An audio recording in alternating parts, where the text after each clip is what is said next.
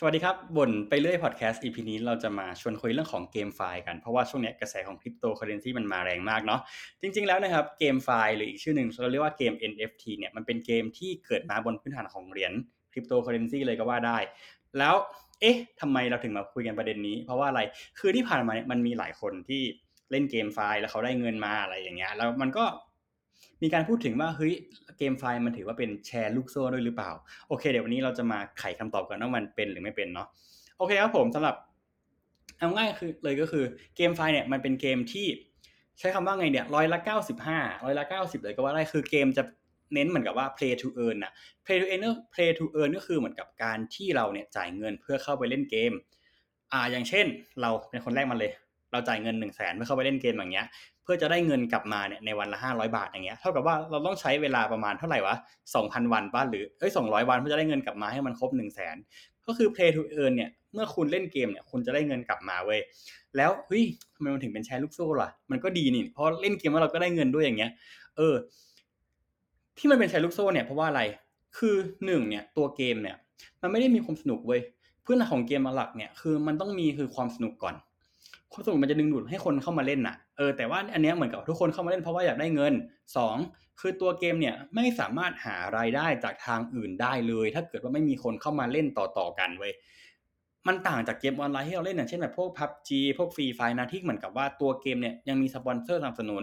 เขายังแบบสามารถที่จะขายไอเทมในเกมให้แบบผู้เล่นทุกคนเนี่ยสามารถเข้าถึงได้ อย่างเช่นเราอยากจะได้ชุดใหม่ในเกมอย่างเงี้ยเราก็สามารถที่จะแบบกดซื้อตัดผ่านบัตรเครดิตได้เลย แล้วก็ รายได้ส่วนนี้จะเอาไปกลับเข้าไปสู่ตัวผู้พัฒนาเกม แล้วก็เอาไปแบบพัฒนาเกมให้มันดีขึ้นต่อๆไปอย่างเงี้ยแต่ว่าในส่วนของเกมไฟล์หรือเกม NFT อะมันไม่ใช่แบบนี้เลยเว้ยคือเกม NFT เนี่ยหลักการง่ายๆเลยที่เราบอกว่ามันเป็นแชร์ลูกโซ่คือตัวตัวอย่างเช่น สัปดาห์แรกอย่างเงี้ย มีคนเข้ามาเล่นเกมตัวเนี้ยหนึ่งร้อยคนใช่ปะทุกคนเนี่ยจ่ายไปเลยคนละหนึ่งหมื่นแล้วเขาก็บอกว่าเฮ้ยวิธีสองเนี้ยหนึ่งร้อยคนเนี่ยจะได้เงินกลับมาเนี่ยคนละห้าพันนี่ตัวอย่างเฉยๆนะ แล้วสมมติว่าวิธีสองเนี่ยเฮ้ยมีคนเห็นละไอ้หนึ่งหมื่นคนแรกอะแม่งมันจะได้เงินว่ะเฮ้ยกูเข้าไปเล่นเลยดีกว่าเว้ยวิธีสองเนี่ยอาจจะแบบมีคนเห็นแบบหนึ่งแสนคนอย่างเงี้ยแม่งกูเข้าไปเลยจ่ายเงินไปเลยแบบหนึ่งหมื่นเท่ากันอย่างเงี้ย สังเกตนะว่าตอนเนี้ยกระแสเงินที่เข้ามาวีคสองอะมันจะมากกว่าวีคแรกเว้ยเขาก็จะเอาเงินจากคนที่เขาไม่ได้ในวีคที่สองเนี่ยจ่ายให้กับคนที่มาเล่นในวีคแรก แล้วส่วนคนที่เข้ามาวันนี้วีคที่สามเนี่ยจ่ายให้กับคนในวีคที่สองแล้วก็แล้วก็วีคที่หนึ่งเนี่ยเห็นปะเงินมันจะหมุนอยู่อย่างนี้เว้ย แล้วด้วยความที่ว่าพอคนเห็นอย่างนี้เยอะเข้าเยอะเข้าคนก็จะเข้ามาเล่นมากขึ้นเรื่อยๆอะแล้วถ้าเกิดว่าในวีคที่สี่วีคที่ห้าวีคที่หกวีคที่เจ็ดอย่างเงี้ย ปริมาณคนที่เข้ามาเล่นมันน้อยลง มันก็หมายความว่าคนที่จะจ่ายเงินอะ เพื่อเข้ามาเล่นอะ ก็จะหายไปเว้ยมันก็หมายความว่าไง มันก็หมายความว่าคนที่เข้าไม่ได้ในวิกที่หนึ่งวิกที่สองหรือวิกที่สามหรือวิกก่อนก่อนหน้า อาจจะไม่ได้เงินแล้ว อาจจะได้เงินลดลงอะไรอย่างเงี้ย ส่วนคนที่เข้ามาวิกหลังๆอะ ก็อาจจะกลายเป็นว่าต้องไปลุ้นว่าในวิกเฮ้ยในวิกหลังจากพวกเราอะจะมีคนเข้ามาเล่นหรือเปล่าว่าจะมีคนจ่ายเงินมากกว่าวิกที่พวกเราเล่นหรือเปล่าวะถ้าเกิดว่าคนจ่ายเงินน้อยกว่าวิกที่พวกเรามันเล่นอะสมมติว่าแบบวิกที่ห้าอย่างเงี้ยจ่ายเงินน้อยกว่าวิกที่สี่อย่างเงี้ยแล้วเขาจะเอาเงินจากไหนมาจ่ายให้เราล่ะเขาต้องถั่วเฉลี่ยให้กับวิกหนึ่งวิกสองวิกสามด้วยอย่างเงี้ยพอมันเป็นอย่างเงี้ย ทุกคนสังเกตดูนะว่าสุดท้ายแล้วมันจะเกิดอะไรขึ้น มันจะเกิดเหตุการณ์ที่เรียกว่าเขาอะไม่สามารถหาเงินมาจ่ายให้เว้ย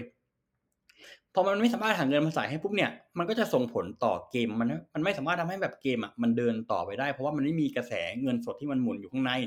คนคนที่เล่นวีคแรกอะอาจจะได้เงินคืนทุนไปหมดแล้ว แต่คนที่เล่นวีคที่สองวีคที่สามอย่างเงี้ยอาจจะไม่ได้เงินทุนคืนด้วยซ้ำมันถึงกลายเป็นแชร์ลูกโซ่ไงเพราะหลักการของแชร์ลูกโซ่ก็คือเหมือนกับว่าเอาเงินจากคนที่เข้ามาอยู่ในวงแชร์เนี่ยทีหลังสุดอะมาจ่ายให้กับคนก่อนหน้า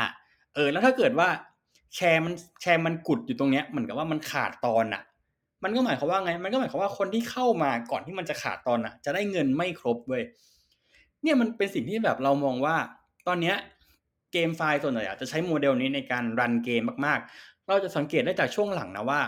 เกมไฟล์อะมันมีมาสักพักหนึ่งแล้วแล้วก็มีประมาณแบบร้อยละเก้าสิบถึงร้อยละเก้าสิบห้าเลยว่าที่เกมไฟล์ส่วนใหญ่แล้วจะไปกันไม่รอด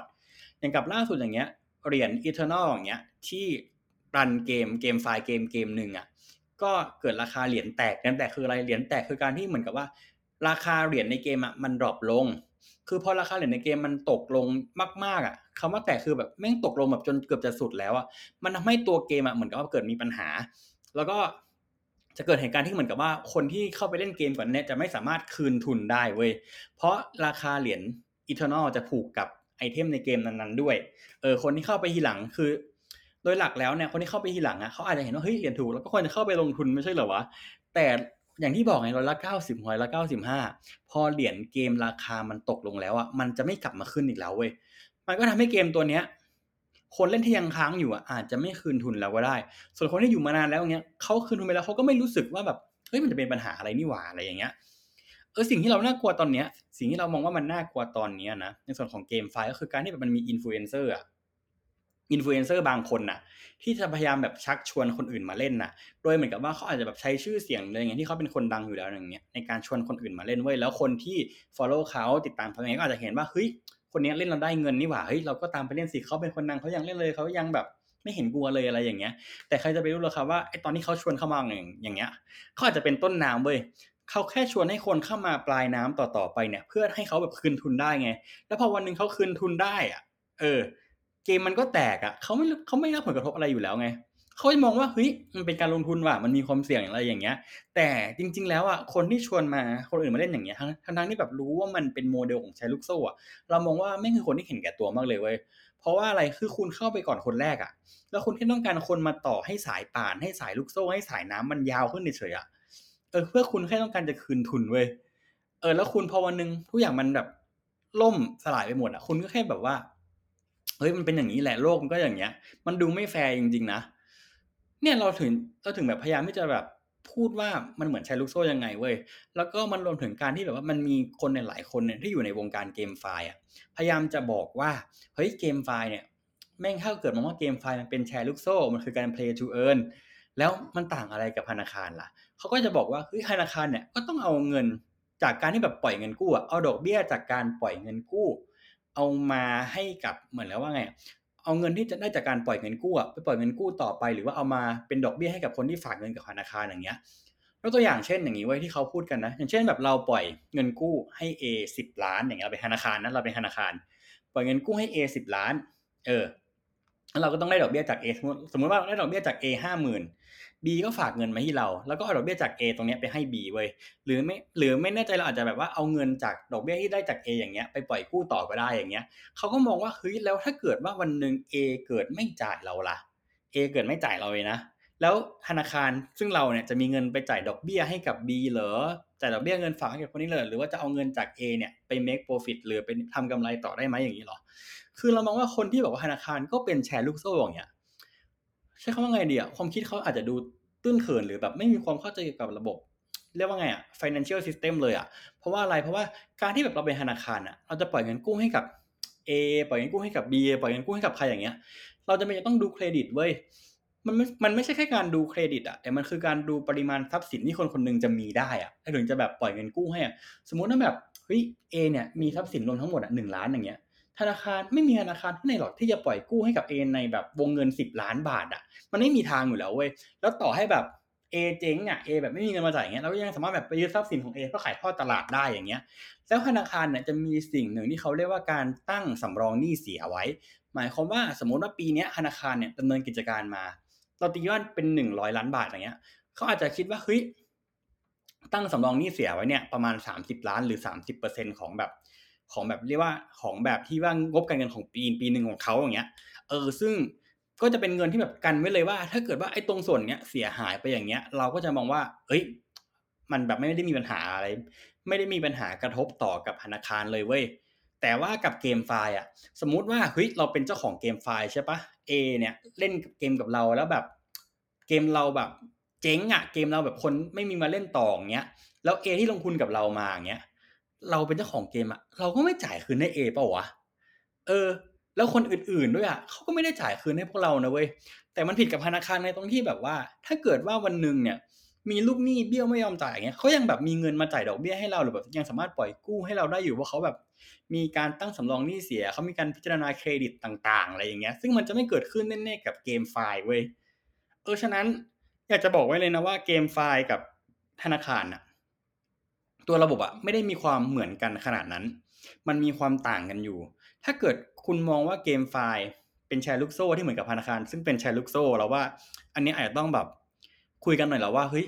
มันไม่ได้เหมือนกันขนาดนั้นว่ะนั่นแหละครับ ที่เราชวนคุยเรื่องนี้วันนี้เพราะว่าอะไรเพราะว่าตอนนี้